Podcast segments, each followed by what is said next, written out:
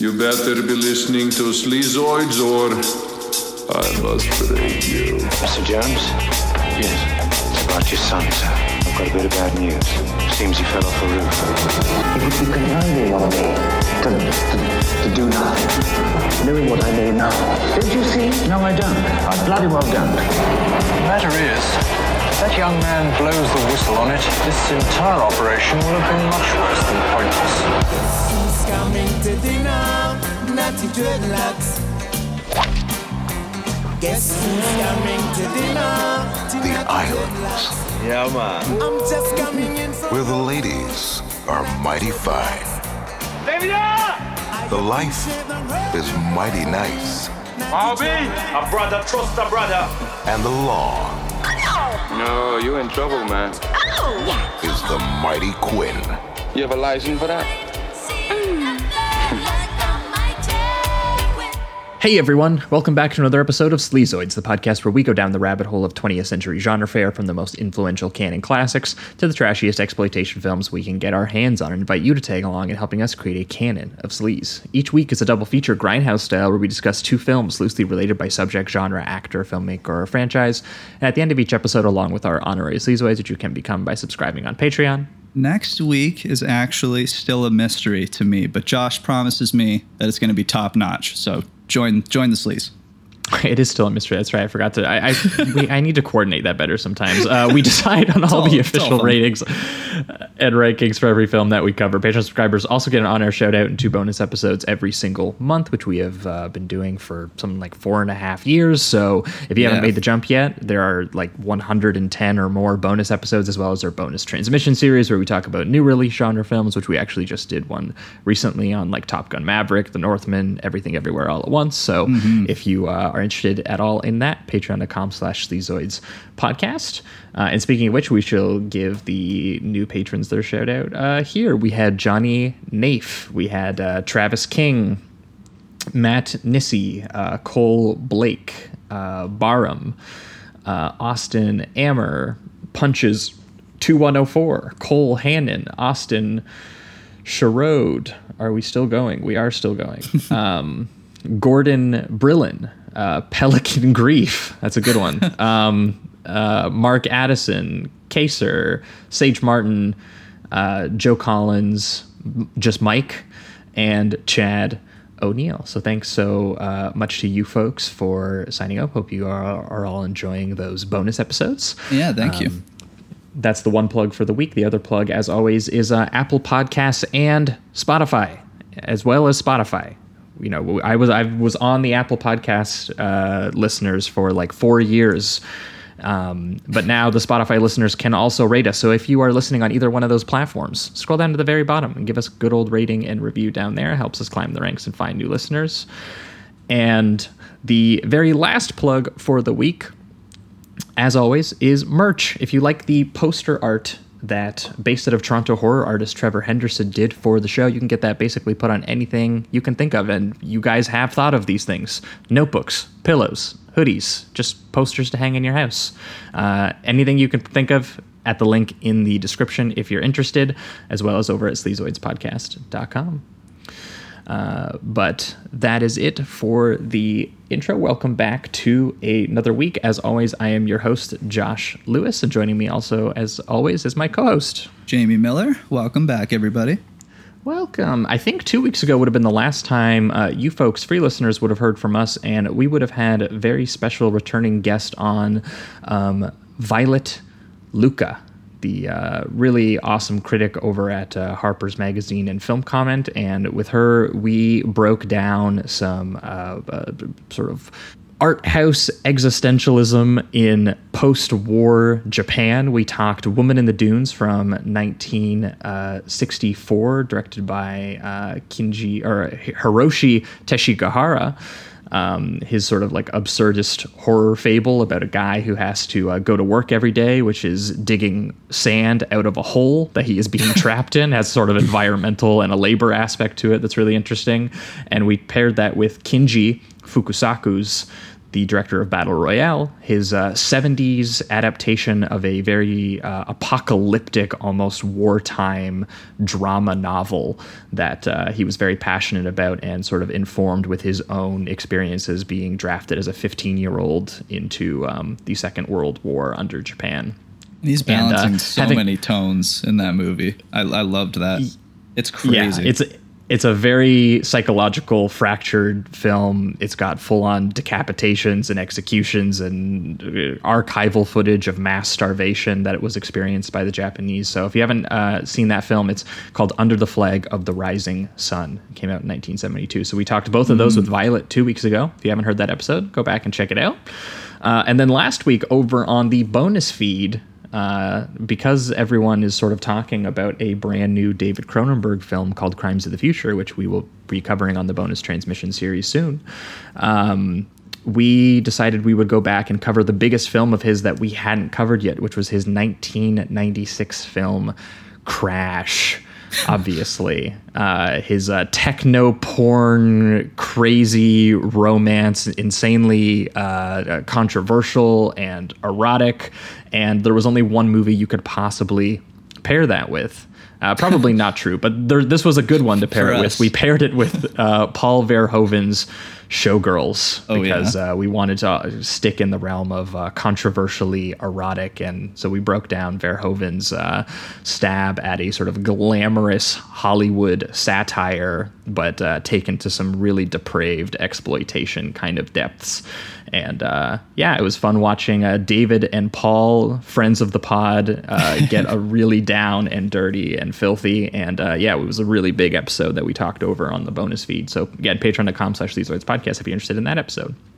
Uh, but moving on to this week, we have a very special guest joining us. He is a contributing editor at The Drift and at Jewish Currents, and his writing can be found in such places as New York Magazine, New York Times, The Baffler, The New Republic. He's also the co-host of a excellent political investigative deep dive podcast called Blowback that I'm sure a lot of our listeners uh, have heard of. And each season tackles a uh, sort of wartime period in American foreign policy, I- the Iraq War, the Cuban Revolution, and coming soon, I believe, the Korean War and the decades of context that led to and came out of those events. That guest is Noah Kulwin. Noah, how are you doing? I'm doing well. Thank you for having me, and thank you for that uh, very accurate introduction. no problem. I've been I've been trying to research them. I put I put the work in on those ones, but also it wasn't that hard because I genuinely really do. I don't listen to many podcasts, honestly. I'll be honest, but Blowback is one of the few that I do listen to. It's a really fantastic show that you and Brendan do, um, and uh, we actually cited it once on our show because we were tackling the films. I don't know if you've heard of them. The films of Ron Ormond and Estus Pirkle. They were uh, a a duo of a vaudeville magician turned exploitation filmmaker and essentially an insane deep south Baptist minister and anti-communist crank. And they made like together they made like fire and brimstone propaganda recruitment tools in the 60s and 70s trying to like scare ki- Christian children out of watching Looney Tunes and going to drive-ins and having sex. Oh, that's They're that's awesome. effective. I actually I, I actually collect like uh, a lot of like pamphlets and old newsletters and magazines. Um, you know, like what I would classify broadly as subversive material uh, from both the, the the the the far right and the far left. And definitely like the uh, like bizarre like cultural mutations that right wing uh, like it's anti-communist stuff takes on is wonderful. Um, Brendan and I are both really, really big fans of uh, Tribulation '99 uh, by Craig Baldwin um, as sort of like the maybe like the most fun and exciting satire of that genre.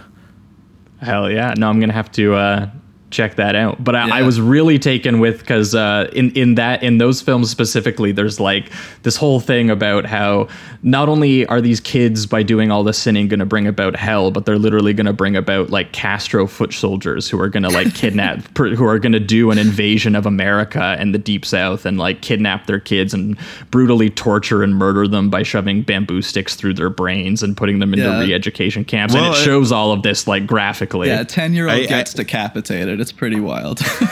and I think you know the if if if, if your listeners like that, then they're gonna love season three. Um, uh, no, I'm uh, uh, half kidding. Um, you know, I think that uh, the story of season three in the Korean War will talk uh, a lot, or, or it will speak a lot to the you know, I, I, think like what you're describing in terms of you know the sense of like what was this communist threat and how did Americans imagine it? What texture mm-hmm. did they give it? Um, exactly. What was the you know what, what, was the nature of it that they just that Americans described it? Uh, you know, how did they describe it to themselves and to one another?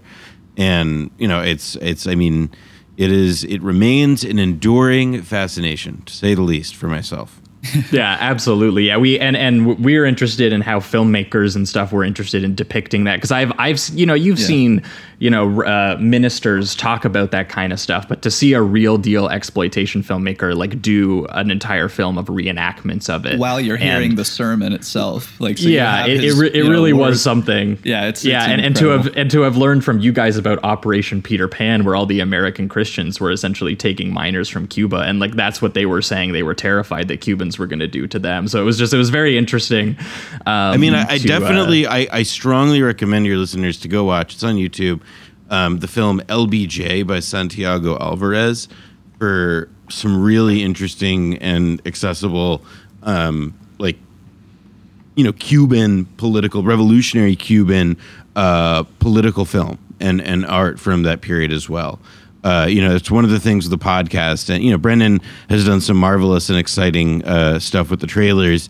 Uh, but you know, one of the things with the podcast is that like you know we're not there. There is there is a fairly limited visual representation going on there. Uh, so you know, it's I, I we don't get a, a, tremendous opportunity outside of like some specific moments, like you know, we've done some movie episodes to plug that. But but I would really urge, you know, if, if that's what sort of like that kind of trippy sort of thing floats your boat, but you're looking to see, uh, you know, something, uh, you know, intelligent and not just fevered behind the camera. Uh, who boy, yeah. Santiago Alvarez is your guy. Hell yeah, check it out. Well, uh, um, thanks, thanks Noah for um, for joining us, and and as I kind of figured by asking you to come on, you would uh, you were going to give us something in the realm of kind of uh, political thrillers of a certain kind. So, uh, what two films have you brought with you this week, and why did you pair them together? So, the two films that I brought with me this week are uh, The Whistleblower from 1986 and The Mighty Quinn from 1989. So, just in, in you know, for chronology's sake, we'll start with uh, the whistleblower, I suppose. And I picked the whistleblower because it is a an insanely timely movie. It debuted in theaters in November 1986. That was the same year that, for better or for worse, the Iran Contra scandal was made public in the United States. Now, the Iran Contra scandal to sum it up in about a sentence or two, is effectively a hidden arms for hostages deal. It was a way for Reagan uh, administration and military and intelligence officials to secretly negotiate the ex- uh, the exfiltration of uh, hostages held in uh, revolutionary Iran and to bring them back in exchange for guns that the uh, in exchange for uh, sorry hold on. They would buy sorry they paid for the hostages and then the arms and then the arms from the deal with the uh, from iran were routed to contra rebels uh, right-wing rebels in central america. It's a compl- it was basically a convoluted arms dealing scheme under the table. But what it sort of spoke to was this really wild and kind of unseemly military industrial complex that had gotten out of control uh, as explained by the fact you know as evidenced by my stumble a minute ago there uh, you know, it was it was really more than you know for the purposes of this conversation. It could be understood as this, you know, uh, as a, you know one corner of the Tupperware lid, you know, like kind of popping up, revealing you know like this like nasty thing inside, which was this you know uh, black market of death and drugs and trafficking that was making its way, you know, through Latin America at that time and you know, and then you know, realistically, and, and, in fact, around the world. But that was what was that's what came into view that month. And that same mm-hmm. month, The Whistleblower, which is a movie about a young intelligence, you know, a young young man in this, uh, you know, this world, uh, it is you know uh, he he dies, and his father Michael Caine, who is also of this world in this milieu, um, you know is but is you know supposedly a little bit more of a, if not himself a World War II vet, a little bit more of the old Britannia spirit. Um, he's sort of forced to you know figure out like well my, my son's dead what do I do about it you know and, and kind of to pick up the pieces and and and figure out what resulted in his death and you know, to me, the, the the most interesting thing about the movie, eh, aside from you know, like like in the context of of its release and that timing with the Iran Contra, is just that it's a great example of how movies, you know, really can. Uh, you know, like any piece of you know great art, uh, they can really reflect and kind of absorb, uh, you know, like a sponge, the you know what's going on in the world, even if you're not relating the specifics of it. You know, this this movie was adapted from a novel published a couple years earlier. However, you know, in the UK, this was an incredibly difficult time for manufacturing and defense contracting, and defense contractors were no exception. And this movie is, I think, a really, really fantastic and sort of exciting, you know, way to kind of you know get a sidelong glance at this sort of crazy world that for millions of Americans and then you know people around the globe uh, who had largely been at the other end of the barrel of that gun, uh, but you know Americans were really you know they beg- they began to wake up to it. Uh, as something that was really existing. Now, did anything happen as a result of that that we could call political accountability? Absolutely not. But I think this movie and part of what drew me to it was just that it's like it's so rare that you get something that's really just such an exciting and incisive um, you know, response to an event that hadn't really even yet happened.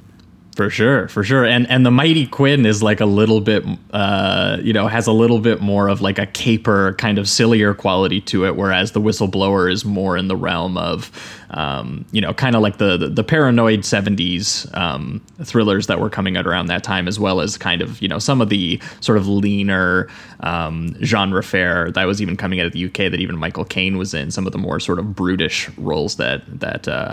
That he was taking on. So yeah, this double feature is like one of um, sort of uh, overwhelming forces and characters kind of being awoken um, to them by kind of like seeing their worlds kind of like fall apart in in in front of them. Uh, the Mighty Quinn obviously having uh, Denzel play a little bit more of a sort of paperback detective kind of character who finds his uh, his island being infiltrated by white money and uh, you know tr- being funneled to uh, anti-communist uh, revolutionaries and finding himself in a crazy conspiracy like that.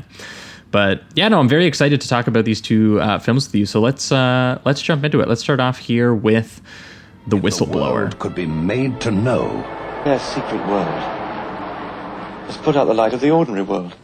what would you believe? What do you want, Frank? I'll tell you what I want. I want to believe in England again. The Whistleblower, a Jeff Reeve production, starring Michael Caine, James Fox, Nigel Havers, Felicity Dean, and John Gielgud. The Whistleblower.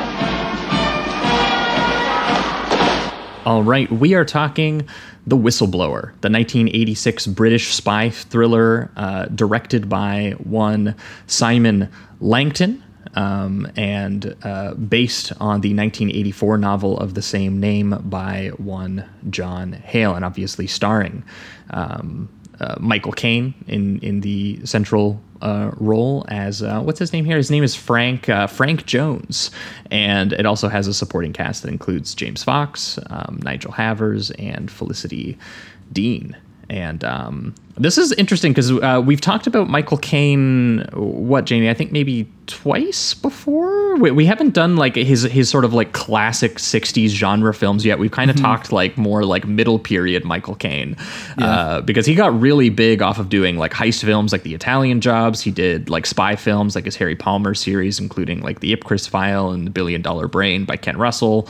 Uh, he did like rom coms like Alfie, and eventually made his way into like war films and thrillers. We did talk about him briefly in Brian De Palma's Dress to Kill in terms Yeah. of thrillers, um, but he was well most well known in the UK for uh, his gangster neo noir films, which this is probably the most sort of uh, connected to in a way, um, at least in terms of you know putting him in kind of like a conspiratorial, investigative kind of mode. And, and he left a really striking impression as a performer in those films. Like Get Carter is one that Jamie and I have both seen that's really excellent. Mm-hmm. Very good. And uh, we we've actually covered Mona Lisa as well. Right. Um, I where- I'm, think that he is like in this movie doing like it's it's one of my favorite. Maybe maybe it is my favorite Michael Caine performance because He's really good in this. It's it's so unlike any other Michael Caine performance that I had ever seen. It's extremely subdued, and it's basically Mm-hmm. like if the the part where uh, Steve Coogan and Rob Brydon are just doing Michael Caine impressions. it- It's as if that, uh, except without like the hamminess, it's actually like absorbed, and you just see like, oh, like all of this, like you know, like like like like there, like he could if he, you know, he, he was really able to like evince this uh, sensitive, hurt side uh, that I didn't, you know, expect uh, necessarily from him. No, yeah, because I'm I'm used to seeing him at least in his sort of British genre fare as, in this period. He was in kind of a more like kind of mean, brutish a lot bastard angrier. kind of mode. Like even even in films like opposite, like the incredibly angry, barrel-chested short king Bob Hoskins, like Michael Caine came off as kind of like a scary guy when you know when he's playing like the pimps connected to the wealthy clients and everything like that. And in this, he's playing this character of Frank, who is a formal navy, uh, a former Navy man who is kind of just a kind. He's meant to be kind of like an everyday guy. He he owns a, a, a small business. He goes kind of drinking with his Navy buddies, and he just sits back and he's he's watching and encouraging his son to be this. Uh, this successful uh, linguist uh, for the GCHQ in, in the UK, intercepting and listening in on Soviet uh, messages in hopes that they, you know, will prevent some sort of uh, potential strike as they see it. Yeah, and it's interesting to tell the story from the point of view, though, of his father, who is kind of like this guy who just lives in middle class comfort and who used to be someone who believed in you know who believes in the country and that statecraft kind of protects this comfort and this middle class life that he's built for him and his son and over the course of this film as we'll talk about it that sensibility for him is just you know destroyed as he discovers that you know his son who is killed is made expendable for uh, very very dark and and bureaucratic reasons Yeah, and he's kind of developed this uh, keep your head down mentality. It does uh, allude to a lot of things in his past where it seems he did see a lot of corruption while he was in the naval force, but you know, just kind of just kept on track and, and kept moving forward, and, and nothing really affected him too personally.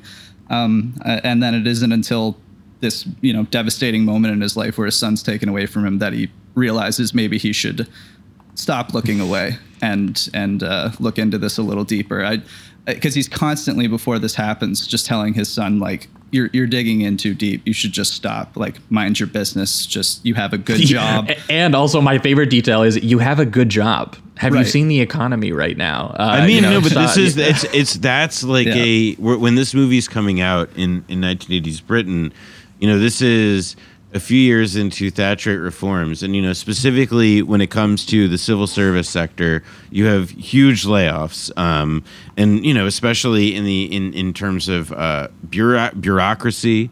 Um, for people with soft skills, there was a real sense in, in a lot of the literature and you know the novels and and I, and I think the stories of the time kind of reflect that kind of um, you know the, the the austerity that is coincident with the you know like the this rise of like the same kind of transatlantic nouveau riche and in the case of this movie, you know, it's it's that or at least that kind of displacement. It's like, yeah, that's a it's a concern that you know is very uh, like I guess to me one of the things it's like it it, it, feels very you know it's it feels like a pretty uh, simple way of establishing uh, some kind of you know motivation for why somebody stays as part of a criminal enterprise. Except like what is it you know why is it when that credit what about when that criminal enterprise is the government? And I think that that's sort of like to me always what then is like the thing that then elevates this from like you know more than just a story about somebody who has an issue with how they make money at their job. Yeah. Yeah, yeah. Well, it, this this cl- clicked for me when I kind of took a look at Simon Langton's filmography and saw that he was a TV director who was most well known for his adaptation of John le Carre's novel um, Smiley's People, starring Alec Guinness, which is you know part of um, his series. Obviously, his Smiley series that includes like Tinker Tailor Soldier Spy, uh, and I haven't seen that particular series. Oh, by they're Langton, they're but I've- marvelous. I've they're the best things. ever. The be- they're the best. Okay, I need to watch them. They're they're also on YouTube. You can find them elsewhere. Um, and the first season, the or like the first series uh, the, of Tink, the Tinker Tailor, was uh, directed by John Irvin, and John Irvin was uh, he also directed Raw Deal, and That's right. I believe he directed. That's such a funny director for that. and um, he also directed Next of Kin with Patrick Swayze, which is another m- amazing movies and uh, it is another amazing movie that you got that that would uh, fit right in for this podcast. But it so this is uh, yeah. So th- this this movie basically the whistleblower has a very strong parentage. This wine has many tannins. Yeah, I mean that that really clicked for me because I was sitting there going, you know, like we've we've covered uh, I think once on the show. We did an episode on on on him around the time that he passed, where uh, we talked about uh, the Spy Who Came In from the Cold, the Martin Ritt adaptation, as well as um, the Russia House with Yeah. uh, Sean Connery playing the British publisher, uh, who kind of gets swept up in the sort of the conspiracy of Soviet scientists and informants and, and whistleblowers. And so it, it made sense to me when I was going, okay, I'm, I'm starting to see where it is that this came from. Um, because, you know, The Spy Who Came In from the Cold was a great introduction for him because in his specific brand of, you know, British espionage storytelling and style, where it was all sort of tradecraft depicted as this deeply tedious and unheroic and kind of soul sucking endeavor. It's, you know, intentionally not very exciting and not very action packed. It's, it's, you know, more interested in being kind of nasty and, and tragic in a way. And this reminds me of that mixed with like a little bit of Pakula's kind of like paranoia from the 70s. You got all the president's men, the parallax view. You throw in some of those sort of like cloak and daggers, you know, sort of the mounting cynicism and moral torment and the shrouded environments and watching eyes and listening ears at every corner. Even in the early scenes in this one, he's what you think is you're just watching a nice British dad talk to his son about his job. And, you know, you're interrupted by scenes of characters like clearly listening in on that conversation, like something very Mhm. serious is already underway. And- And, and- the state has already deemed these people dangerous and disposable uh, as part of their webs and their web of plans. and and this is also you know there's some i think like very uh you know it, it's important like the, the le carre reference is important to bring up because it also is sort of like it you know um, people may want to sort of rush to compare this to something like say the conversation right another movie Yeah. where Yeah. like this idea of surveillance and paranoia matters a lot but i think that you know vibes are certainly similar but i think like a more useful and kind of immediate comparison um, you know at, at least thematically that really sheds a lot of light here is uh, at least in, in, in the work of Le Carre, like is, is the idea of decline and the idea of British decline. And that's something that I think in, you know, and, and we'll talk about this in The Mighty Quinn because it's a very different kind of movie. The thing that makes The Whistleblower so fundamentally a British movie is that it's like, yeah, it's it's re, it's about like this this this declining empire in every sense of the word. Like the more like the, like whatever like morality it had or sense of honor, uh, you know, it's all like all the dignities going away, and it's and and you know like. You know, as in the Long Good Friday, to name another movie of the '80s, you know, it's the goddamn Yanks that are that are behind it all. The goddamn fucking Yanks. Uh, it always is. You know, they're always ready to one up you, etc. So to me, that that is like the like the, the, the yeah the, the the world that this movie takes place in is is is to me a very very real world. Uh, it- it's which is par- so exciting about it. Hmm Well, and it it definitely takes in the very, uh, you know, it, its central idea is one that is very similar to the spy who came in from the cold as well. I always think of that very famous line of his: um, "How long can we defend ourselves by methods of this kind and still remain the kind of society that's even worth defending?" Um, that is kind of the thing that Frank Jones wakes up to. Um, Well, and remember film. and remember how Le Carre through George Smiley gives his own version of what the retort is, which is that like you know how how does Carla f- fuck up or whatever. Mhm. It's that he's a fanatic, and that his fanaticism in the end will be the death of him, or be the end of him, and that's half true. Like because in the end, Mm-hmm. Carla. I mean, at least within the context of Le Carre's own story, just you know. Actually, I don't want to spoil it because I think it's worth not spoiling, uh, and that's against my rules usually. So I'm I'm letting it be known that is how highly I think of that series, um, and and the and the books. Um, uh, but all the same, you know, the the the thing there is that it's like Smiley's answer is that it's like you know, like I'm like you know, I'm not a fanatic. Like we're not fanatics. And it's like part of you know what you see in Le Carre's version is that like in the in the in Tinker Tailor, who is it that is like you know like you know like the the mole ridden intelligence agency? It's run by this new guy Percy Alleline, who is like you know uh like a you know and uh, you know again one of these like nouveau riche like enterprising young men, somebody who is not old money and who is you know kind of like you know uh, you know sort of like the the Tea Party guy. He, he- you know is the, like a contemporary political analog in the U.S. would be like you know those Tea Party guys with the Ford F one fifty, except he just has a corncob pipe, and he is to my mind you know like a eighty thousand dollar pickup truck or whatever, and he is you know. I guess the example in the whistleblower, you know, just advanced a few years, is that what you end up seeing is that actually there are fanatics, and they're not just fanatics about profit, though they, which is they always have been, but there is also like a real ideological component to their fanaticism that I think like Le Carre does not has not like did not make room for, and this movie does elevate a little bit with the villains that it has by introducing them and really representing them as kind of Thatcherite, which you know is like you know, and and for them, you know, if if this is like up to eight on that dial, then a, like eleven would be the Ken Loach movie Hidden Agenda um, with Frances McDormand. If you've seen that, I haven't seen that one. um, or But secret, I've heard good things. Secret Agenda. Um, but yeah, no, I mean this was very much a current in the water. This idea of like a a creepy, s- surveillancy heavy British state that was really just like had forgone the public interest a long, long fucking time ago. This is a very cynical public, quite understandably. You know, her successor, the next government, would fall apart because of illegal arms deals to Iraq. Like this was a major story of that country at that time.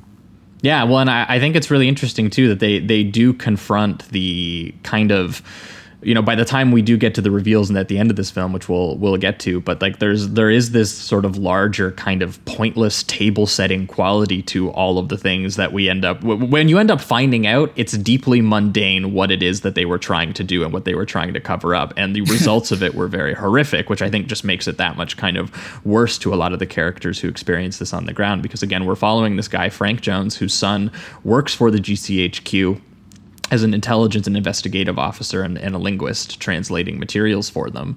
Um, but he starts to get a little uncomfortable when there starts to be a mole hunt underway inside the GCHQ because there has been, you know, s someone who's been working there for 10 years has been revealed to be leaking information to the Russians. And they say, you know, we are, they, they start turning coworkers and colleagues on each other saying, you know, you need to watch out who you're working for. You need to not just be paranoid about the things that you're listening to. You need to be paranoid about everything that's happening at your desk, that's happening at your home. And it's not only your jobs that are at risk here, it is the survival of the free world, um, as they say it, as they operate behind the the Iron Curtain.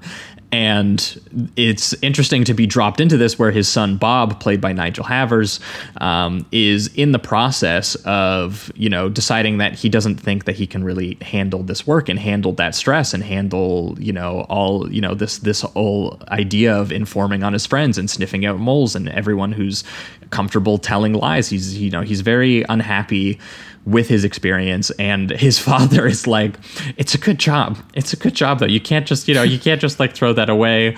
Um, and it, it's it's interesting to just put it from this very small scale intimate d- domestic perspective that you are dropped into this from which then you know starts to ratchet up um, in tension as you know, uh, you know his his son very clearly keeps getting deeper. He starts becoming obsessed because he, the way that he sees it is that this sort of culture that they have brewed of um, paranoia is starting to just ruin things he once found beautiful. I thought that was one of the more powerful kind of writerly elements of it when he talks about how much he loves the Russian language and he loves literature, and that's why he got into being a linguist in the first place. And he he sees Russia as like a world inside his head, and then his perspective on Russian life and uh, is is uh, tainted by this war that these two secret worlds are having between each other. Where he, you know he talks about how when he watches, you know, he overhears conversations of them saying that they're going to use this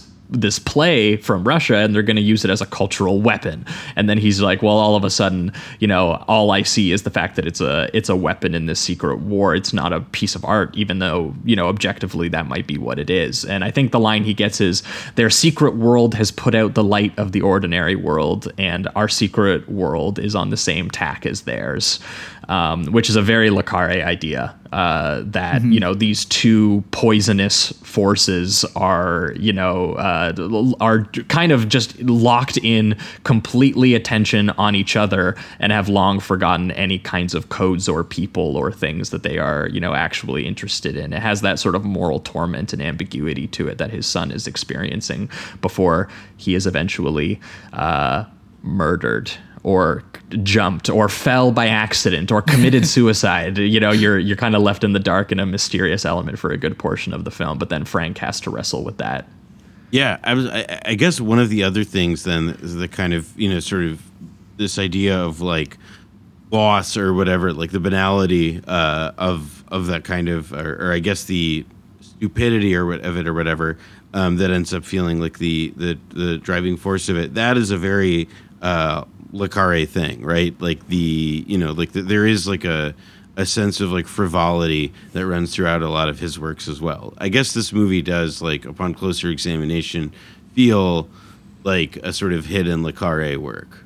Uh, you know, it does. I mean, I, I, I was struck because I just I just so happened to, to be watching and reading some at the time, and I was like, "Damn, this is very." I'm I haven't read John Hale and I haven't read the novel, so I can't say. But I was like, it seems very much like someone found something that was very much written in the vein and might have even molded it to that vein in the you know the adaptation process or something like that. But it's uh, i in terms of a lot of the ideas that it's raising, it is it is um, surprisingly similar.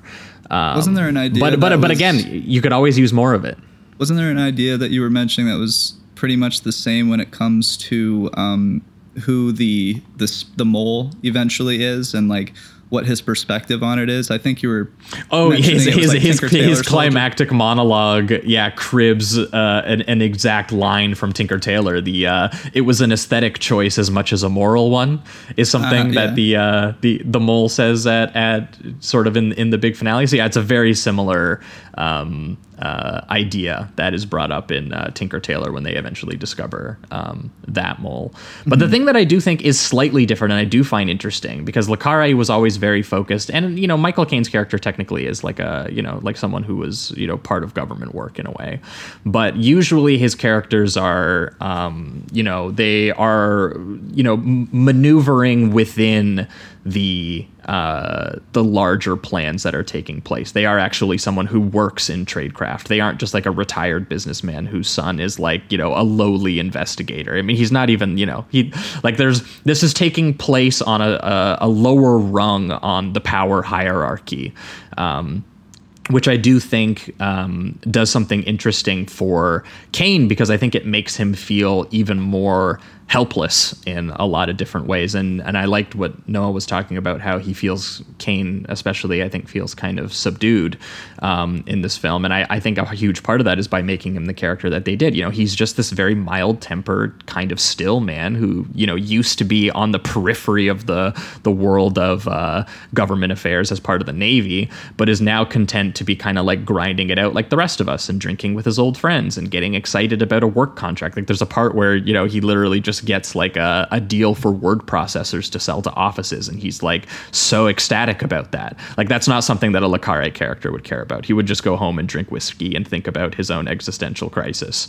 Um, You know, there's there's something about, you know, this character who believes in this middle class life and this opportunity to succeed and be happy and, you know, protect this country and protect the order, uh, as they talk about multiple times throughout the film.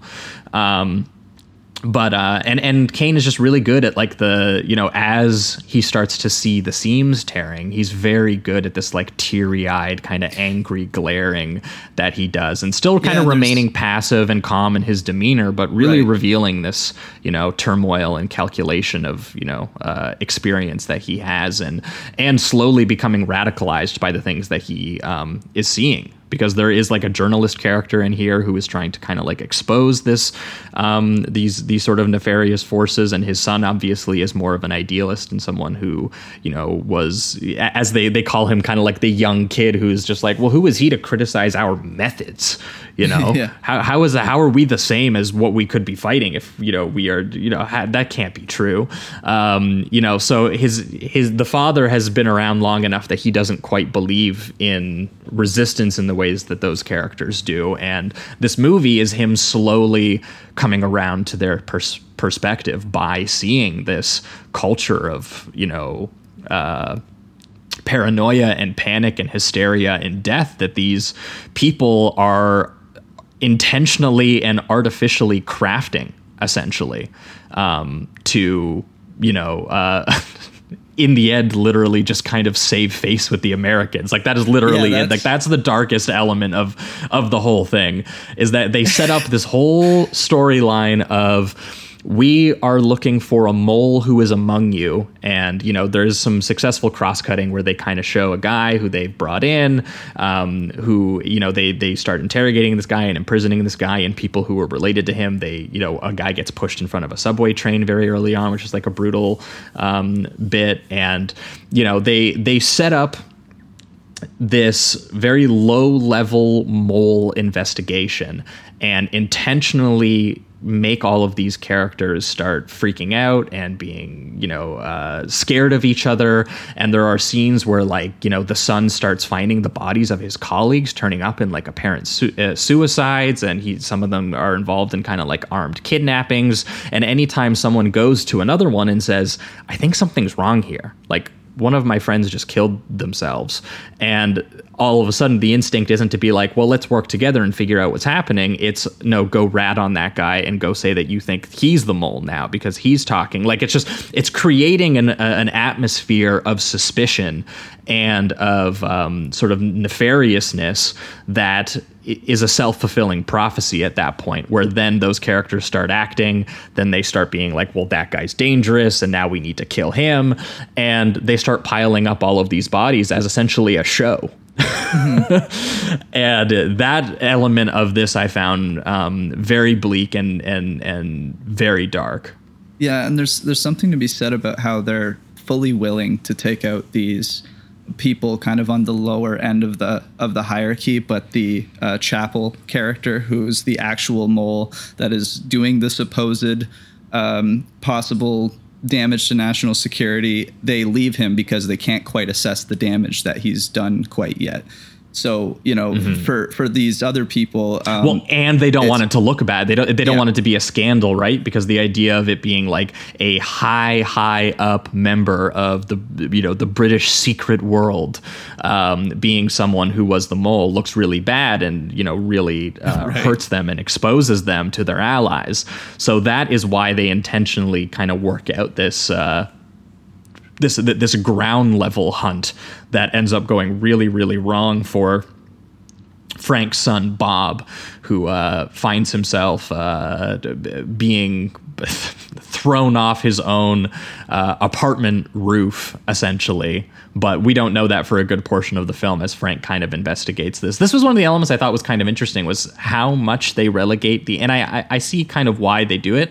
Um, but they they relegate a lot of this action to off screen yeah. so that there is kind of like this mysterious element that Frank has to be a part of. Like when he's informed of his son's yeah, death, it- they, you know, it's it's something that we had no idea had happened until it, you know, comes up and and and hits him, and they're just like, we've got some bad news for you. And Caine gets to do the thousand yard teary stare while driving. And It was we've only got some very bad news. 16. Uh, yeah, it- it- and it's also i think the uh, part of what sort of is interesting there right is you know to give like another example um, the netflix show wormwood or says a series by errol morris called wormwood fantastic series. right i um I'm only bringing it up. I haven't seen it just because I know that most other people have, but it's a way of referencing the story of uh, Frank Wisner, who or not Frank Mhm. Wisner, um, uh, the other Frank Olson, I think. Yeah, that's what it is. Yeah, Frank Olson. Always gotta gotta. So you know, Wormwood concerning the story of Frank Olson, the CIA official who you know may or may not have been thrown from a window uh, in New York City. Uh, and, and, you know, there's a like, you know, you could. I mean, it's a common way to die necessarily, but I do think that you know part of one of the things that this movie is very good at just like evoking like you know trope after trope after trope of the you know spy thriller uh you know like like world uh not just you know ripped from you know like like film canon but also you know quite literally from history in real life which was then you know pretty recent history comparatively speaking Yeah, I mean, like that's that's definitely like the way that this was written. I thought was like the strongest element um, of this, and Caine's performance. I would argue. Yeah, as well. I th- think he those are find- the I think two- he, I think he finds a lot of depth in this um, in this role. Um, and I mean, like one of my favorite scenes, for example, which I think just has so much pain and, and history to it that I I got really kind of I was very moved by, and also it's just a very dark kind of like tense scene. Um, is the scene where he suspects that his old navy buddy was involved because he, he starts investigating the you know this mysterious death of his son because they, everyone rules it a uh, accident or a possible suicide but he know he thinks that both of those are bullshit and he's suspicious and he starts some looking of his into it being colleagues won't even discuss it, and which also leads him to be much more suspicious as well.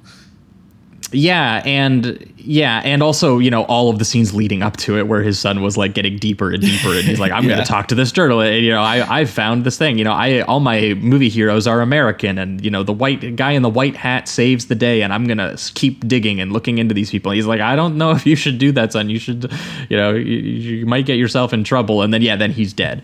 Um, so he starts looking into that, and there's a scene kind of like later in the film where he suspects finally that his old Navy buddy, who he really trusted and trusted, like, you know, outside the actual um, work that they did for the government, and he finds out that he was actually used uh, to get into his son's apartment. Um, because he, you know, he was a, a close family friend, and you know, it was a way that they could do it without causing a huge uh, kerfuffle, essentially.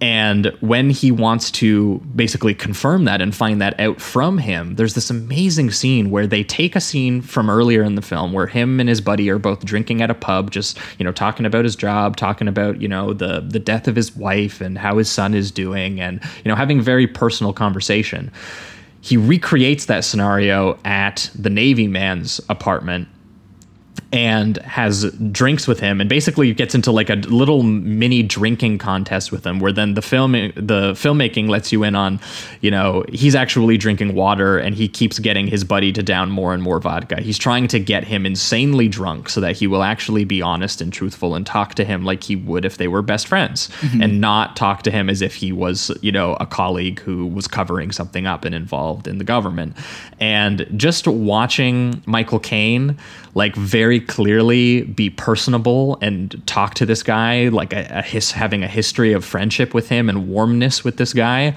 but also on a mission to get this guy to tell him what he has done. And uh, like that that scene i found especially on Caine's part just th- a lot of complicated things happening on his face Mhm. as you know he clearly has affection for this man. He has a history with this man. But also you know he knows that he is also a pawn in a really really dark piece of machinery that has killed his son. And he needs to know that. And he needs to get the catharsis out of that. And yeah Caine uh, moves from being incredibly sad to you know, funny and having a good time with him to being incredibly angry and you know slapping him around a little bit too, like his old gangster roles a little bit as well. And yeah, that's a that was uh, an example of just like a scene I found very very um, interesting and dramatic because I would say a lot of this film and in ways that are both good and ways that I I did find a little stiff. It's very um, it does have kind of like a TV movie workman quality, so like very economical framing, very simple cuts and dissolves, a very few moments of psychological subjectivity. It's a lot more based in these characters, you know, kind of sitting around and talking and delivering the very well written um, characterizations and kind of plotting that they've come up with. But I, I did find, and and also, you know, one could argue that that you know mundanity is also part of the point in a lot of Carre stories as well. But um, I did I did find it, um, you know, not quite as intensely uh, exciting or thrilling in a lot of um, uh, ways that I do find, say, like Pakula's. Um, just in terms of the way that it Oh, was totally. filmed, I No, think in terms yeah, of the way that yeah. it was written and performed, it's very, I, very uh, strong. But I, I- I think that Langton has just more of a kind of very simple, competent approach to it.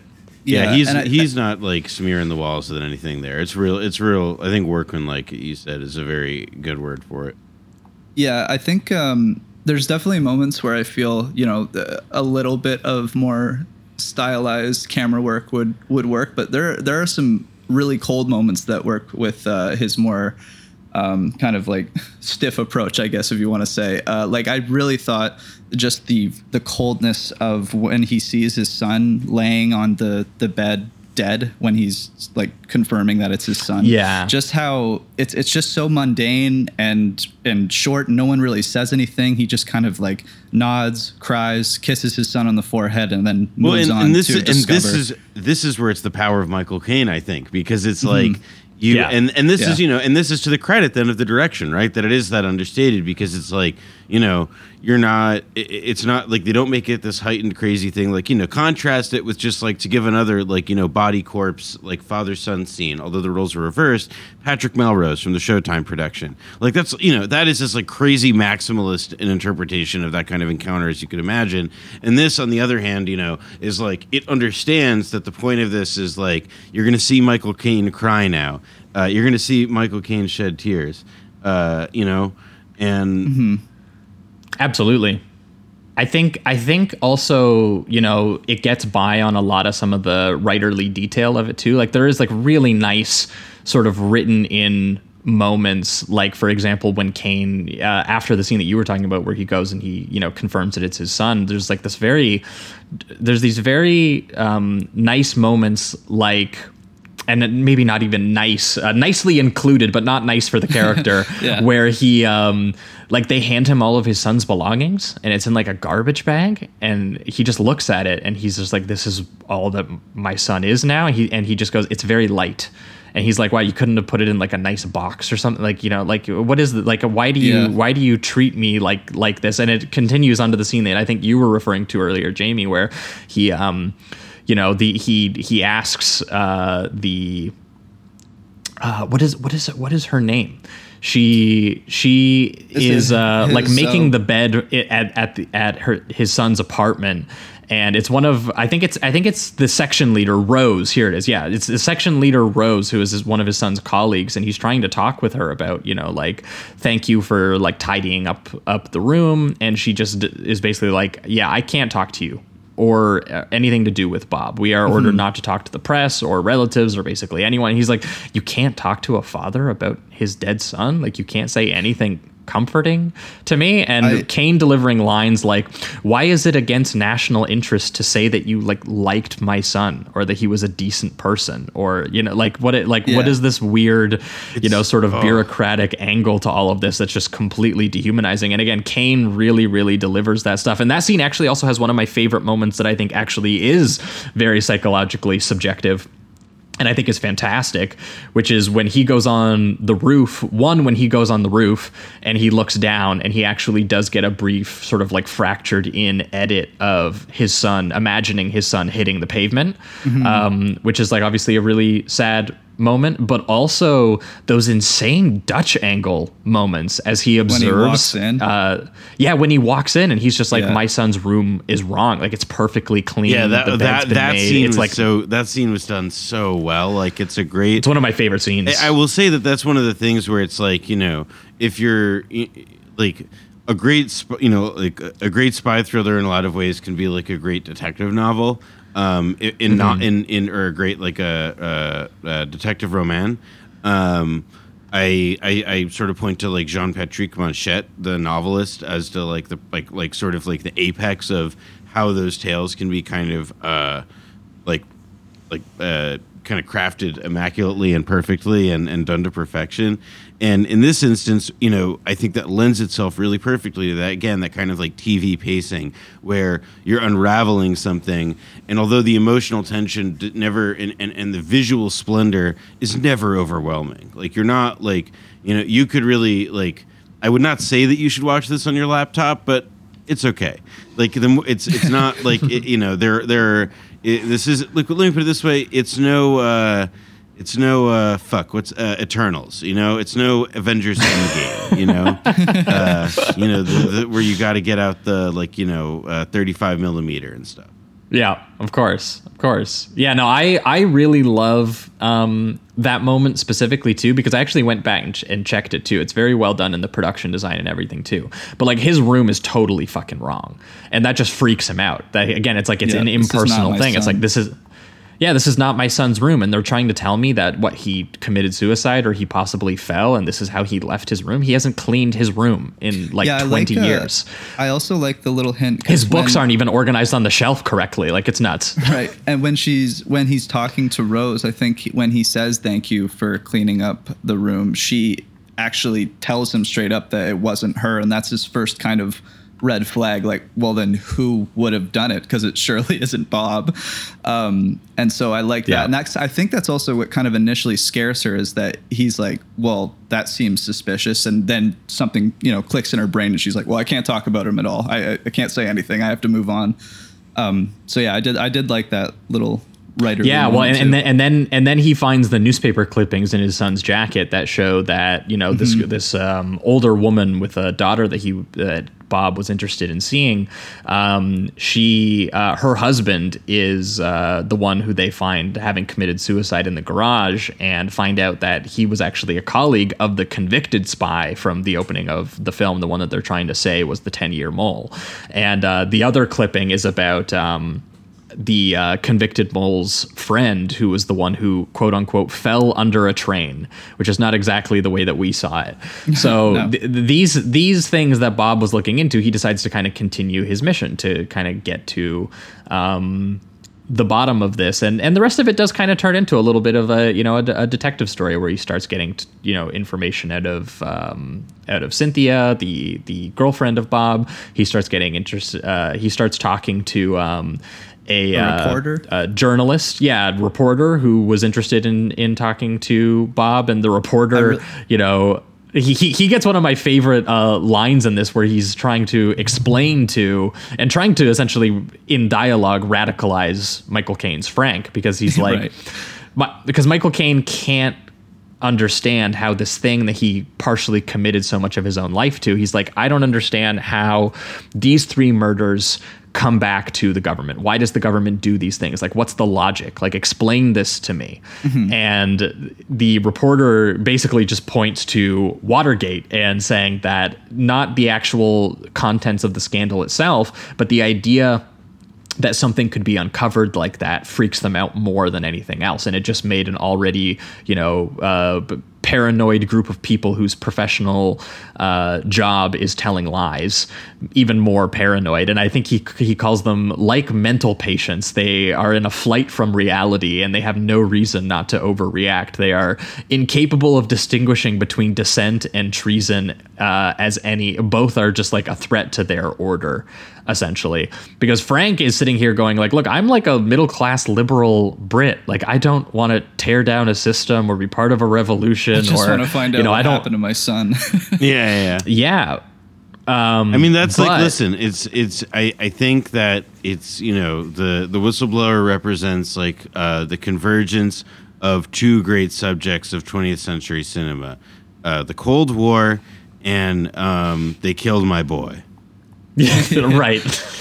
Um, but yeah, so Caine, over the course of the film, does eventually find out, and I do love that he eventually finds out in this scene that is um, as, what I can only describe as he gets taken to the British Eyes Wide Shut house. yeah, was- Uh, yeah, where in like the middle of a fancy lad dinner party, they take him, uh, you know, they kind of take a break from it to, in all their party gear, to essentially explain that his son's uh, tragic death was literally just to cover up what was a covert, like double crossing plan to mislead the Americans uh, t- to the extent of the depth of kind of like the Russian intelligence operatives inside their operations, um, in in hope that they you know could continue being allies with the CIA and get you know uh, be, have access to their tools and their equipment and everything like that, and you know like this really uh, upsets Frank for obvious reasons. One, because they are straight up telling you, like, look, there's nothing you can do about this. You can't come forward about this. No one will believe you. We will discredit you. Nothing is going to happen from this. and we'll go you know, after they your t- they- family. or uh, yeah, they Bob's explain family. it very mundanely that they're just like, you know, this is the way that it is. I don't understand why you're so confused or upset about this. Like, this is just sorry. It's sorry your son died. You know what? You know, we're we're we're protecting Things something bigger. to be done. Yeah. Yeah, we're protecting something bigger than your And then your son here. They're Well, and- uh, whining and- and dining the American CIA, I think, in the other room as well. Yeah. yeah, and and again, it all comes back to like they created this thing. They created, you know, they they kill a guy who they think is a mole, but then they create an atmosphere of distrust. You know, when people in the office, uh, you know, start to act on and start to then eliminate each other, and they essentially start creating traitors out of all of these suspicious circumstances, and then killing them, and then having to cover up those deaths. It's like it turns into like this weird Hydra situation where they just keep generating more witnesses and people who are confused and scared, and then you know who who react to that, and then kill them in order to preserve as they the quote unquote sort of um, order. And yeah, this the, the fact that this is how his country is run is something that you know is is very very disturbing to him. And i think Caine once again getting all the torment and vulnerability out of you know feeling genuinely very personally betrayed and radicalized by this thing he patriotically used to believe in but is now seeing as like this just pointless death machine that it is. And that uh, climax i did find um uh, quite quite striking in terms of the way that it's again written and performed Yeah. yeah, but uh, if we are pivoting maybe towards the um, reductive rating round on the whistleblower, uh, this one for me, I, I kind of struggled with it a bit. It's kind of me in too. the uh, the, the very high three to kind of like soft four territory for me. I, I did think that it was very, very strong and I kind of want to give it another shot Yeah. because I think that Caine is doing something really special here in terms of the way that he is again making you feel your way Yeah, I- through this character and and showing again a sort of intimate domestic kind of ground level view of this thing that you you know are frequently you see from Le Carre from a, a little bit more I mean not that you don't see it from like a confused perspective in his films but you you know you do see it from a little bit more of a position of of power as those characters kind of wander those really ugly spaces um, but the the thing kind of holding me back just a little bit was just some of the the the the style of it. Because again I don't think that it's totally off base for someone who is you know very clearly you know referencing or homaging in some ways Le Carre um, his um, you know his his style even in his writing and in other adaptations uh, adheres more to kind of mundane ugliness rather than any you know super exciting action. So you could definitely make that argument. Uh, but i do find that the best adaptations of him that i've seen like spy who came in from the cold or even the uh, tinker tailor soldier spy that came out i think in 2011 uh, they do have a really tense psychological existentialism um, to them that I find, you know, uh, elevate some of the, you know, more sit down and talk kind of elements that a lot of these have. But again, very well written plot, and Caine brings some depth um, to that character. Just didn't quite hit me as hard as like All the President's Men or Tinker Tailor, um, or even the Martin Ritt spy who came in from the cold, which I think has like one of the bleakest gut punch endings of the 60s with Yeah. that beautiful shot of the corpses on the fence line and everything like that. Um, but you know, still, um, you know, uh, very, very um, strong for sure. Yeah, I, uh, I I think I'm in the same the same boat. I I really did like it. I'm gonna revisit this. I think Caine is a powerhouse in this movie. Um, his subtlety with just the the more shattering truth that he that he discovers is is really really good. There's never really a huge scene of him outbursting or anything. It just seems like he gets just sadder and sadder and more defeated. Oh, which as- is so which is so good. I I agree. Yeah. That's why I give it like a four out of five for, for that big reason. I think like elevates Mhm. it Basically, doesn't fall in. It's so easy. It's like a cliche, right? That like Yeah. somebody goes on a rampage. You expect Mi- Michael Caine rampages all the time. No rampage. exactly. Yeah, Four stars. Yeah. Get Carter mode. You know exactly. yeah, and just like him walking off at, at the last shot of him, like after saying, you know, I just Yeah, want going to that Remembrance England Day or my ceremony. country again, and you know, walking away Yeah. from the memorial just in this empty street after the parade. It's just it's heartbreaking. Um, so yeah, I I, I think. Uh, I think I guess some of the style maybe held me back, but I want to revisit it more focused on the, just the character. And I also like that they spent a lot of time with the son um, and Caine, uh, kind of showing their relationship Oh yeah, before. It- I- it- it's like based- half the movie before even the hits the premise Oh, yeah, of the kid you- being yeah. killed. I- yeah, you really get into that relationship. I mean, you Yeah, know, which is- is again, like you know, to all you uh, aspiring filmmakers and writers out there, that was as I was watching it. I have uh, looking at my notes from it on my phone. Uh, I think I wrote it in some annoying, pedantic way like that, where I was like, uh, like. Just like like this is like it just it, it's like yes like it just makes you feel like invested and give a shit about this whereas in like you know mm-hmm. in in in it so often it feels like so expended whereas here it's like both it helps explicate the plot that unravels in the in the in the latter two thirds of the movie and it's also like it makes you give a shit about like this you know like like about Michael Caine. It's it it, it allows you to believe that Michael Caine possesses sadness true sadness yeah, yeah, and then and then wa- even watching him like p- pointedly interrogate people through that emotional, you know, sort of experience he's going through too is is really strong. Like doing the detective stuff that he's doing, and the final confrontation he gets with the mole, where he makes him write the big confession note out, where in big capital letters he's like, "Capitalism is doomed." His note reads and stuff, and he you know gets into a little uh, gun altercation with him, where it's just this very old man pulls a gun on him, and you know he just shoves it back into his chest, and it goes off, and he goes back to his Remembrance Day march. Uh, but yeah, that'll I think wrap it up for the whistleblower. We're going to be right back, and we're going to be talking about the Mighty Quinn. is staying alive. Bring in Maui.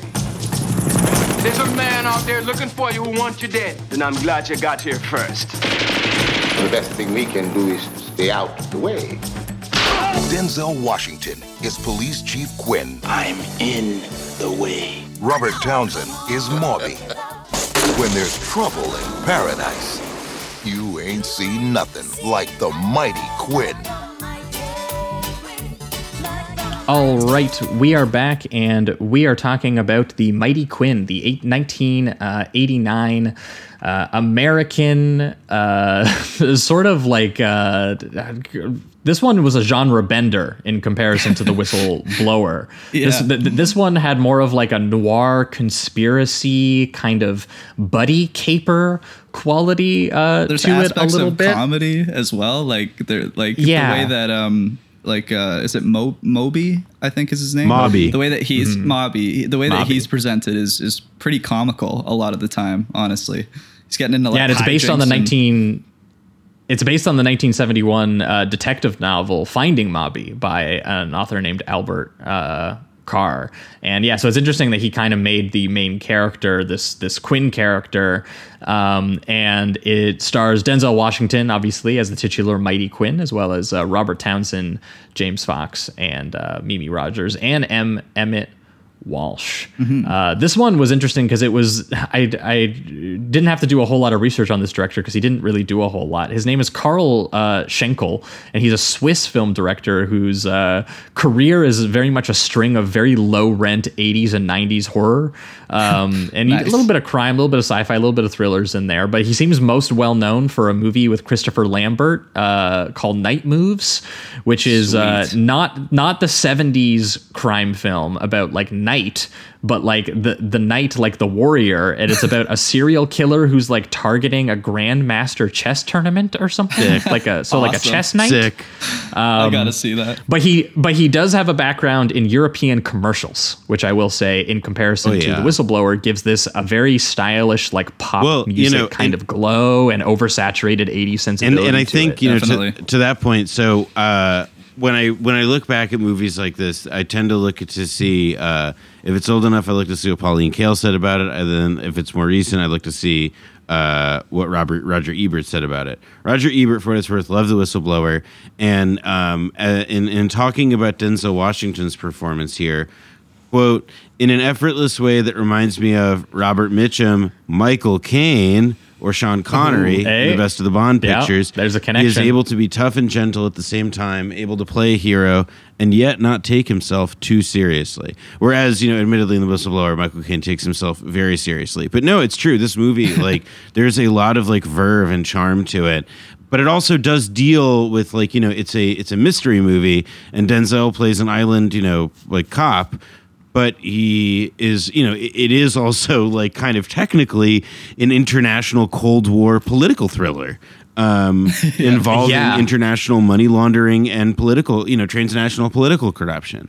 And it comes out in the late 1980s and it was distributed by the way by a mini major by by MGM um you know and uh, to me this is it's a very like it's a very strange movie i don't understand how it Oh, got yeah. made and and why it's as good as it is because it's so Yeah. like you know it, it, You'd you, think you it'd can- clash with itself more with the tones and just what it's dealing with. It's dealing with some really heavy stuff, but then it it, it has the weird like relationship with um, with uh, Denzel and and and Maubee, and it, it really focuses on like the community with a lot of music and band stuff.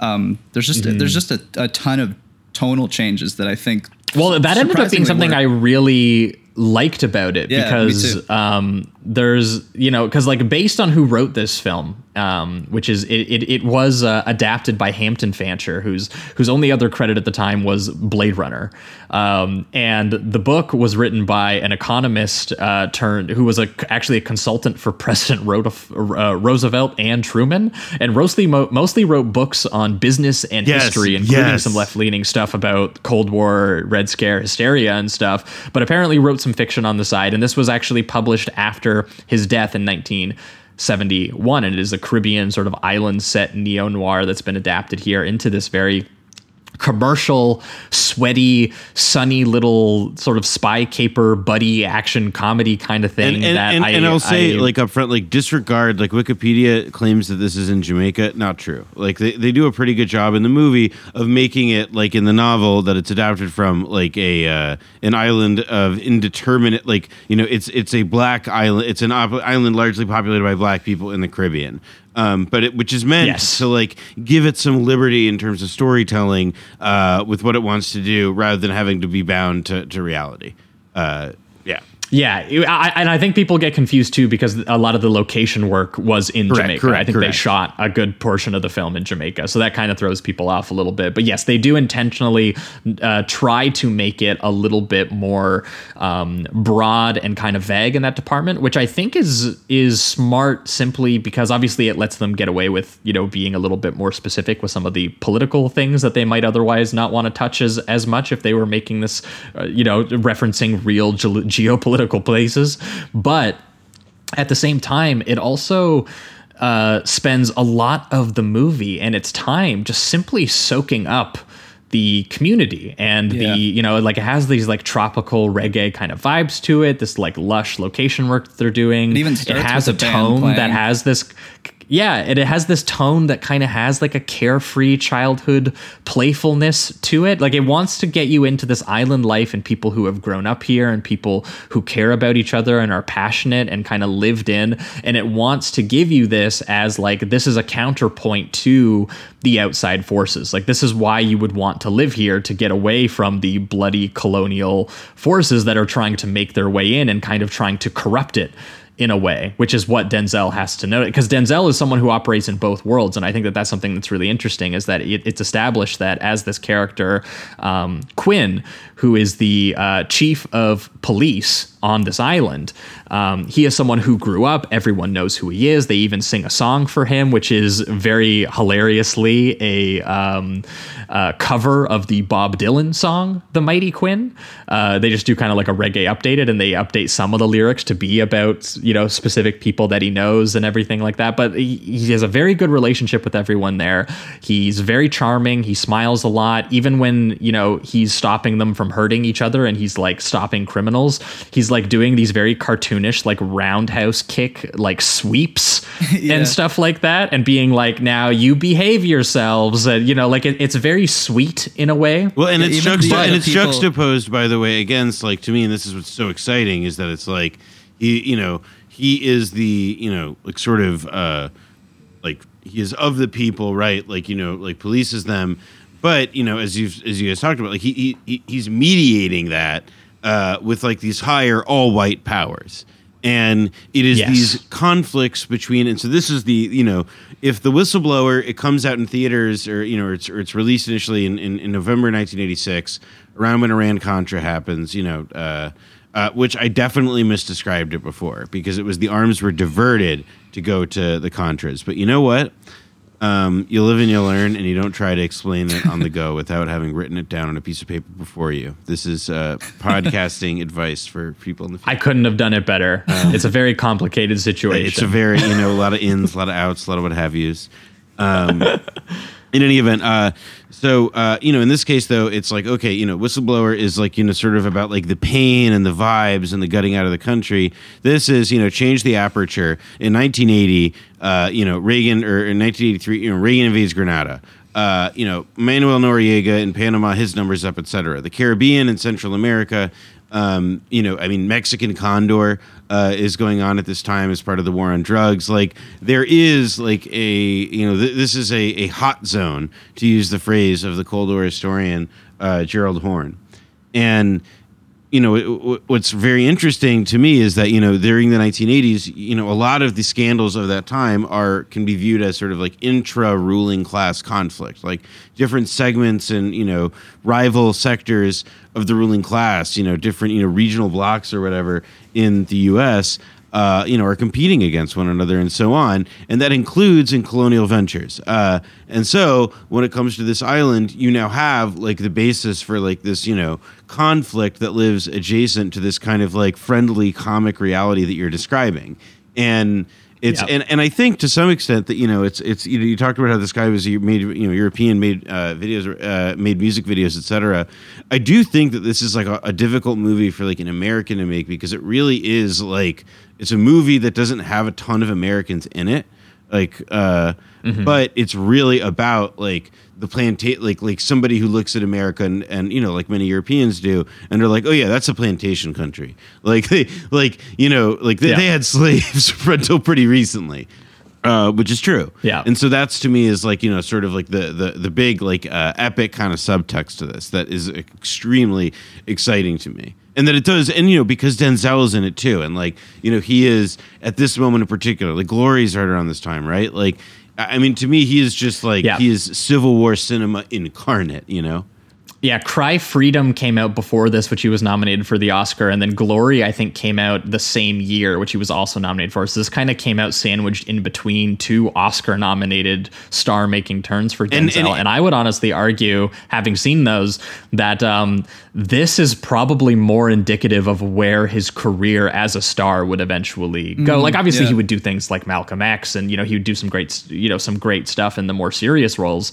But the amount of you know, just No, Frank uh, Lucas uh, is in you know- this role. You know, like you see a lot of like Yeah. you see a lot of like his just like straight up like charm and like you know, there's a lot of like strange emotional range in this, but like but also tough and sensitive Yes. and just cool and it like all at the same time because again like not he's cool not in like the cold way that like noir and spy movie heroes of, of old frequently were like there's No, there's like a warmth flirtatious to him and excited about things, and he's so sweaty And he's- oh my God, he's everybody is so and he's, and sweaty he- in he's this eyeing movie. up every woman in sight Yeah, like, like, he's I giving a seductive performance I love the the shot where he's just like the camera's kind of following him along as he's flirting with his estranged wife, and he says something like, "You got a license for that," and he's talking about her ass and stuff like that. It's just, Yeah. it's just the, and then he starts to follow her and kind of sing to her and try to get her attention again, and it's just like you can tell that even her as the character has been lost uh, in his charisma before, just as Quinn himself. But you know, Denzel just brings his specific charm to every character, and yeah, I just I loved that sequence in particular.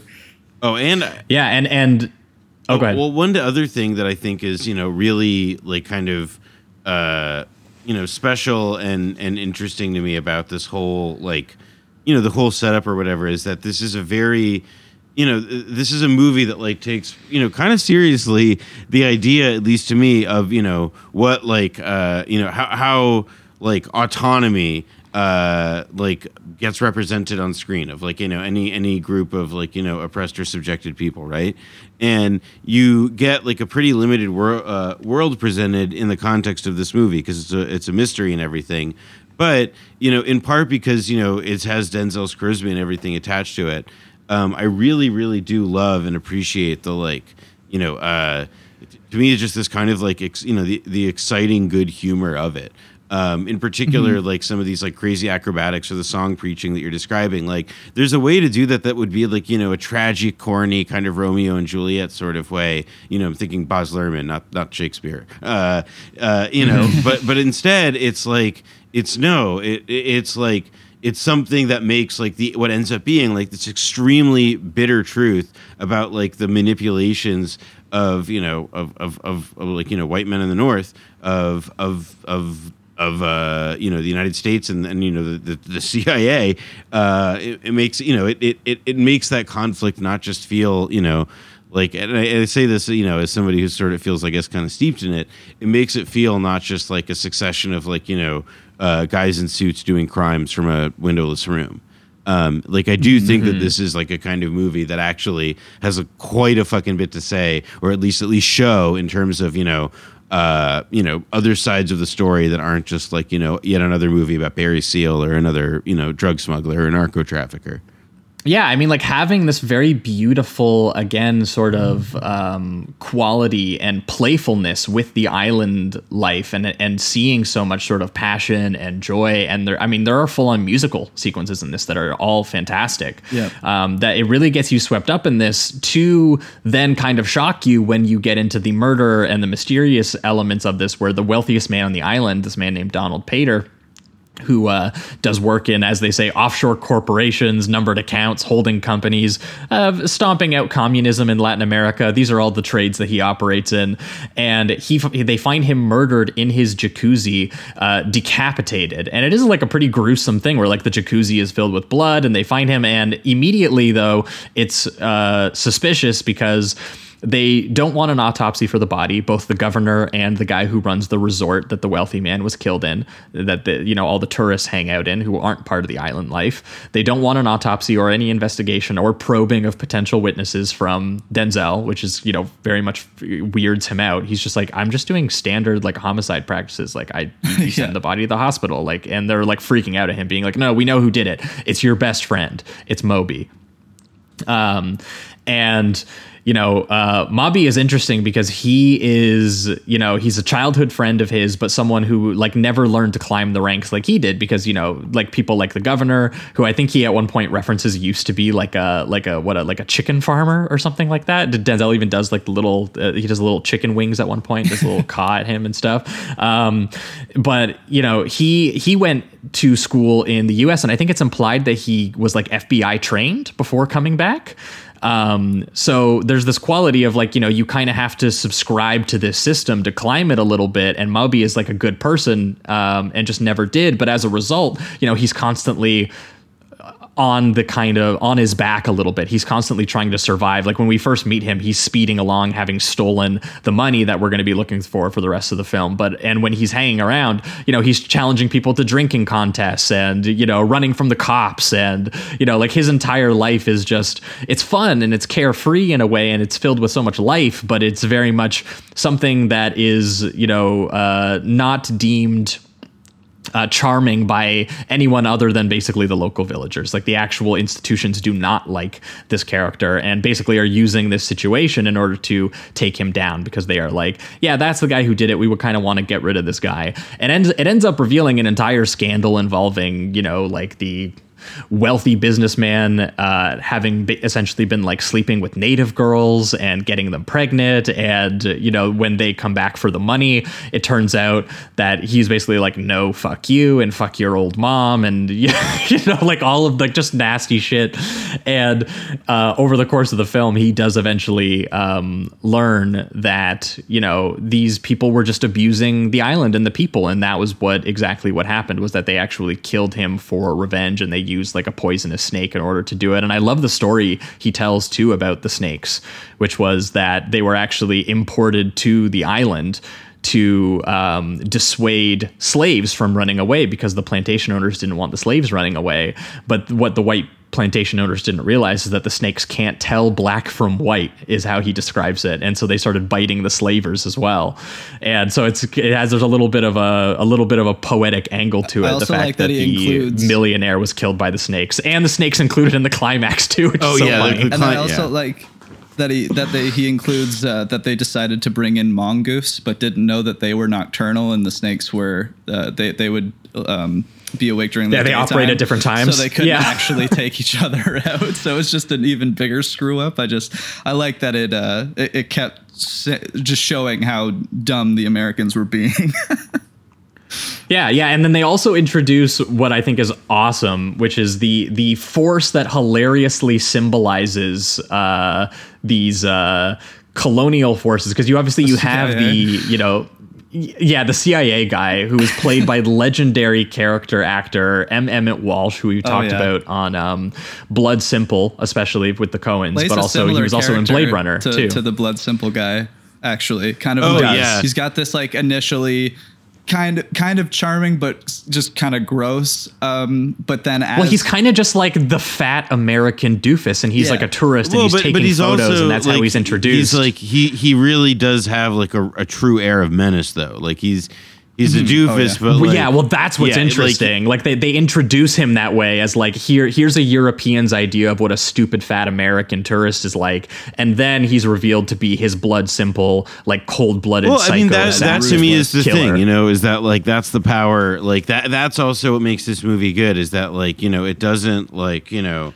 It's not, you know, in part because it's it's clear who it's rooting, who the who you know who the movie's rooting for in a sense. One one thing I did want to add that I, I I- thought was like really like you know quite special and interesting was um, choosing to integrate like the Iran Contra style storyline with like the funding anti-communists um, as a you know like a plot line, an example of the illegality going on in the island. Um, and then also combining it by like having it coexist also with like you know this like you know what is pretty clearly like you know adapted as like you know kind of like slave rape parable.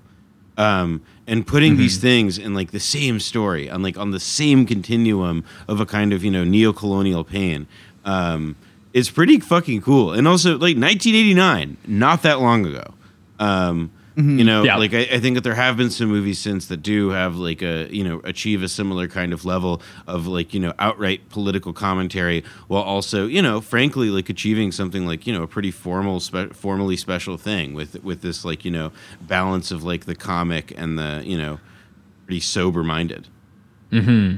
Yeah, I mean, like th this is a film where you get like a scene where M. Emmett Walsh is in like a seedy neon red motel where he shoots, you know, like one of the uh, he shoots this guy Patina, who's like one of the guy who was supposed to intercept the money for them as you know for the Americans, and it builds up to it musically by having him like stomp on his back and put the gun to his head and tilt up as he fires so that the blood hits his face and everything. Like it's pretty violent, and then it'll Yeah. go to a scene where like Denzel is trying to flirt with like the resort uh, the resort resort manager's wife, who is essentially kind of like this femme fatale kind of presence in the film, who he is, you know, trying to re- re- resist in a way.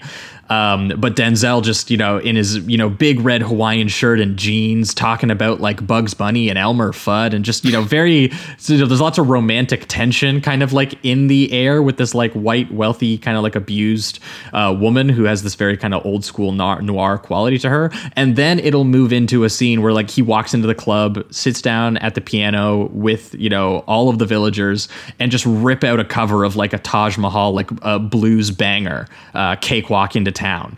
So, you know, like this is the way that this movie operates. And I think that it's surprisingly not as messy as you would think by like describing that. It is like like it, it it has a pretty sustained vibe to it, if not necessarily, you know, necessarily in terms of tone. And I thought that how this movie related to um, one that we've covered with Denzel previously was really strong. Um, Devil in a Blue Dress, uh, Carl Franklin. Oh yeah. uh, which is a really really excellent um, sort of like 90s take on you know like a like 40s set noir and you know dealing with you know how these characters kind of like try to live and love and start a community and you know how proud he is of just owning a house in Devil in a Blue Dress as the kind of like the blue collar uh, detective or blue collar uh, war veteran who eventually becomes a private investigator because none of the white private investigators want to navigate the African American South Central LA community.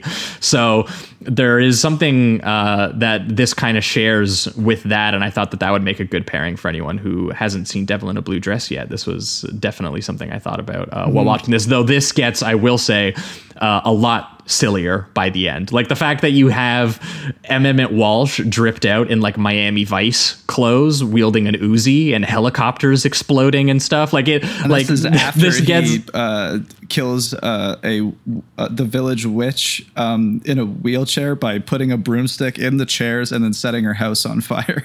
so it's, yeah, and the tracking shot of. Denzel like arriving with like the house on fire and everything. Like, yeah, it's it's very like it's strange. It has like that '80s over the top kind of action quality that it eventually gets to. But what what is crazy is that it does that while also having like hinting at all of these you know very serious political themes and you know having some very um you know impassioned characterizations and and Yeah. performances at a certain point like so I, I don't think it gives them a lot of character in the writing but they're i mean especially just like stuff like with with Maubee for example like i, I do think that it's so funny how few scenes we kind of get of them together although there is Yeah. one where as childhood friends they get together in the car under tense circumstances and they drink together which is another connection uh, for for Noah for the whistleblower, where you have uh, two two old friends uh, getting drunk because they have found themselves in an insane conspiracy that's way bigger than them.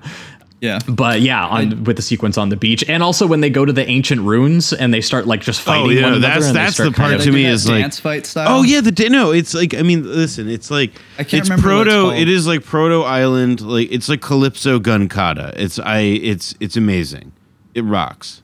Yeah, it's very Yeah. cool looking. Um, but it, it does like once again with just those those the the tones, you would think that it would be a fight, and then you see this style, and there is kind of like a I don't even know if you want to call it a silliness, um, but it, a, a more lightheartedness than you would expect as he's telling the story about his you know girlfriend essentially being raped and impregnated by the the millionaire luxury resort hotel owner um, and and you know this is where he starts to express what happened where uh, they they they tried to get him through a snake bite and then afterwards cut his head off to make it look like it was something else. Um, and it's just it, it- I did find it a little wild to have that being explained while they're doing this kind of style in dance but it- it's or uh, fighting.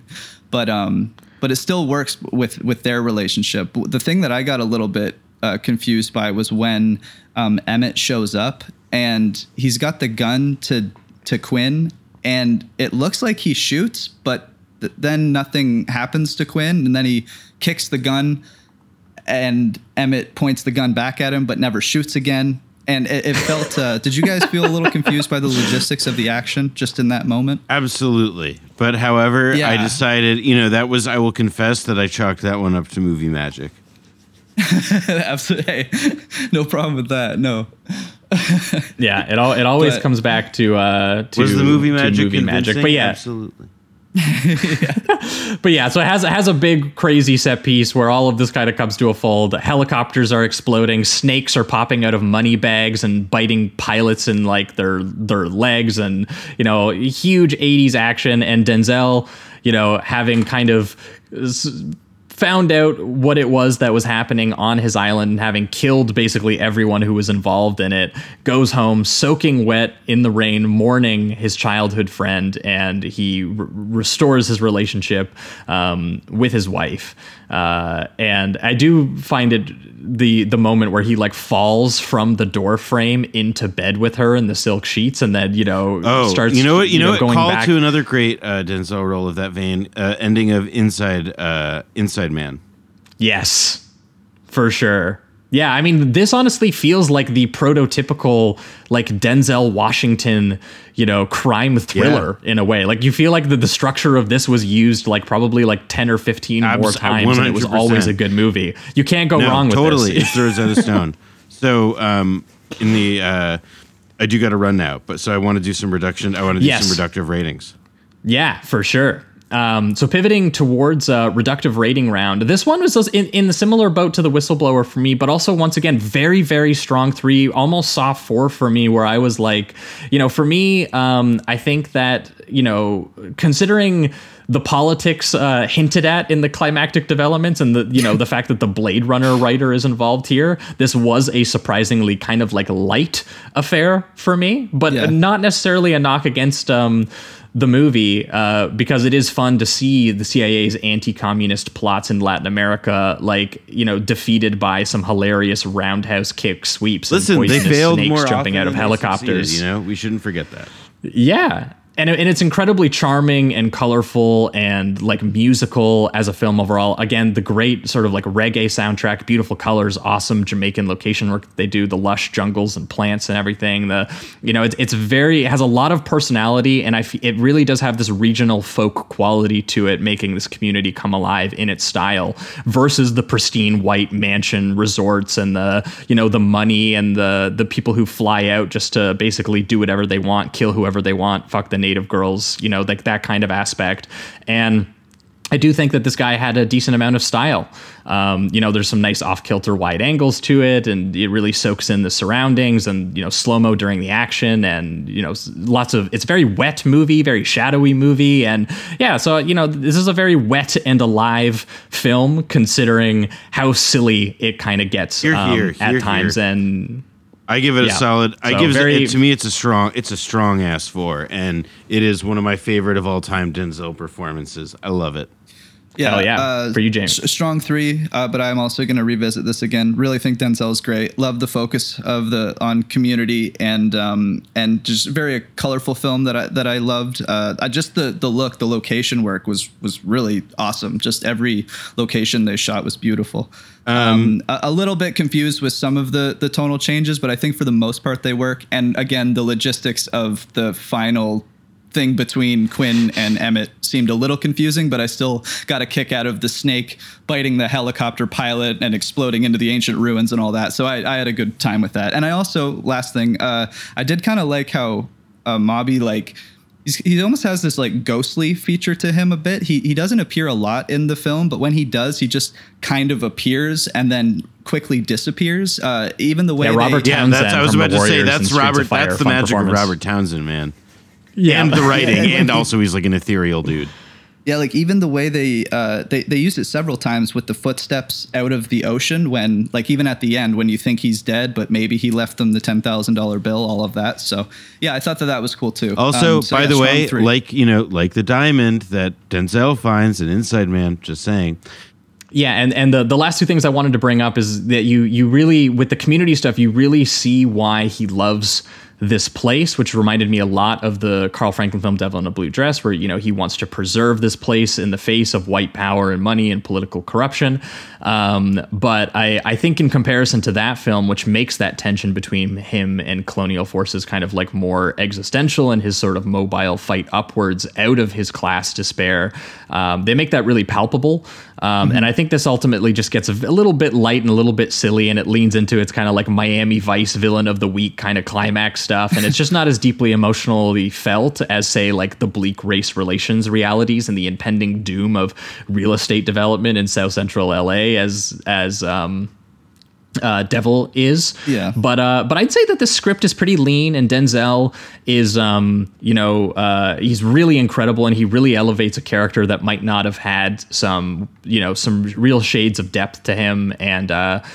Yeah, similar to Michael to Michael Caine in The Whistleblower, and you know, just the way that he sexily eyes up a woman or has painfully long glances, remembering when this place was a you know a, a lovely, wonderful, playful place with his friends, and you know, not not a place for creepy, murderous um, money men, and. uh yeah, and the very last uh, thing I wanted to bring up before we wrapped up was uh, this the, the the name of this film was obviously derived from the name of a Bob Dylan song, and in his autobiography, which I saw a couple people bring up, and in, in his memoirs, uh, he had a great thing that he actually did end up seeing this movie at one point because it was named after his song, and he wanted to see what that was up. So he said. Um, in his memoir, he says, On the way back to the house, I passed the local movie theater on Britannia Street where The Mighty Quinn was showing. Years earlier, I had written a song called The Mighty Quinn, which was a hit in England, and I wondered what the movie was about. Eventually, I'd sneak off and uh, go there to see it. It was a mystery, suspense, Jamaican thriller with Denzel Washington as the mighty Xavier Quinn,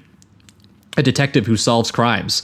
Uh, funny, that's the way I always imagined him when I wrote the song The Mighty Quinn, Denzel Washington. He must have been a fan. Um, That's awesome. So Eddie, th- so yeah, Bob Dylan uh, must have been a surreal thing to see something called The Mighty Quinn go in and watch it, and they like do a, a reggae cover of your song in the film, and they like change the lyrics to like match the story and everything. But yeah, either way, very cool.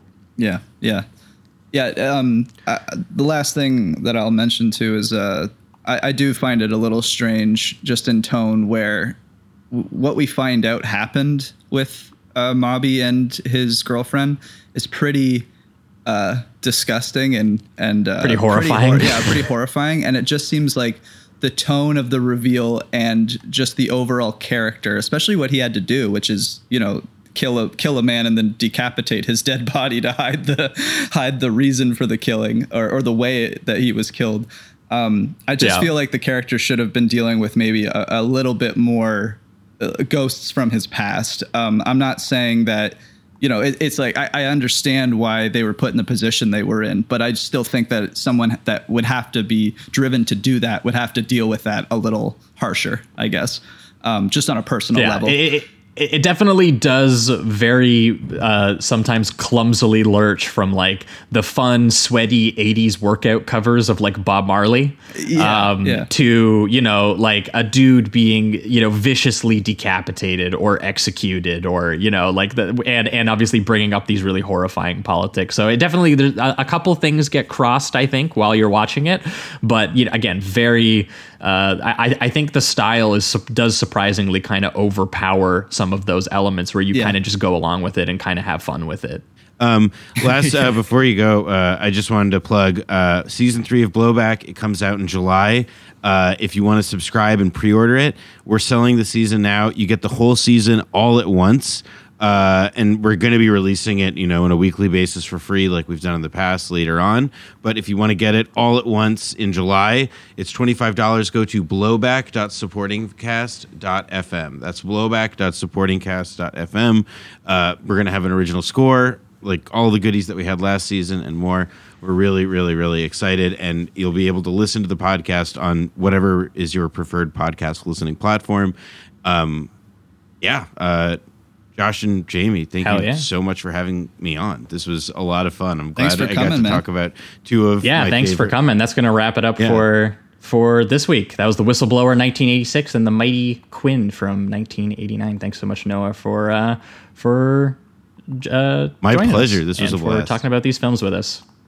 Uh, for our listeners, in one week's time, we are going to be back with a bonus episode exclusively over on the Patreon, where we are going to be doing a big episode that I forgot to tell Jamie I was plugging in. We are going to be doing uh, Brian De Palma's Blowout Oh, from hell yeah. 1982, an episode, uh, a movie I've wanted to cover on the show for many, many years. And I actually was lucky enough to show Jamie on the Criterion Blu ray for his first watch and watch his mind be expanded by Big ol' that, five. uh, by that last scene. Yeah, it was that that meme of dropping the Insta five like as fast as possible on Letterboxd. That was Jamie's reaction. So we're going to be talking about Brian De Palma's masterpiece Blowout, one of the like big last Brian De Palmas we haven't talked about. such a good about him so much. uh, performance too.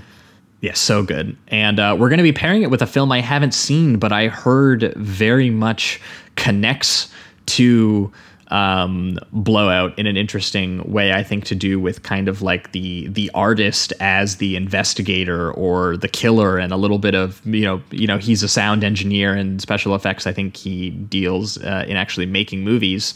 Might even be in the special effects department. I don't know. I'll have to wait and see. uh, but the movie is called Special Effects and I believe Nice. it's I can't remember if it's 84, 85, uh, but it's Larry Cohen, and it's actually the very last Larry Cohen directed film that I haven't seen. Oh, wow. Um, Nice. I've been saving it specifically for this episode. So yeah, we're going to be talking about two show favorites: Brian De Palma, Larry Cohen, Blowout, special effects. Patreon.com slash Sleazoids podcast. That's going to be next week's um, bonus episode. It's probably going to be a big boy. And then in two weeks' time, we are going to be back with a special guest where we're going to be going classics mode. We're going to be remembering some classics. We're going to be one um, talking about 12 Angry Men. Oh, perhaps cool. you've heard of it, perhaps you've seen it, perhaps you've read it, you know. It's it's pretty much a class everyone has heard of 12 Angry Men. So we're going to be going courtroom drama mode a little bit on that one, but we're going to be pairing it with another sort of uh, film that interrogates kind of mob mentality and the idea of justice and the death penalty and violence we're going to be talking about a western that m- way way predates 12 angry men called the oxbow incident Oh, which sick. um, if i recall correctly is a william wellman film i believe um, I think I've with, had yes, this on my William A. list for a Wellman. bit, so that's exciting. Yeah, it's a 1943 western. Mm-hmm. Um, and uh, yeah, it's uh, starring Henry Fonda, and it is just awesome. So yeah, we're gonna be we're gonna be talking about uh, we're gonna weeks. be talking about some more some sort of philosophical moral morality tales uh, done in uh, classic American genres. That's what we're going to be doing in uh, two weeks' time, and it's going to lead us into maybe maybe a couple more Western conversations. Ooh-hoo-hoo. Small little hint there. We're going to be we might be going Western mode for a little bit. Um, but yeah, thanks so much uh, as always for listening, and keep it sleazy. Keep it sleazy.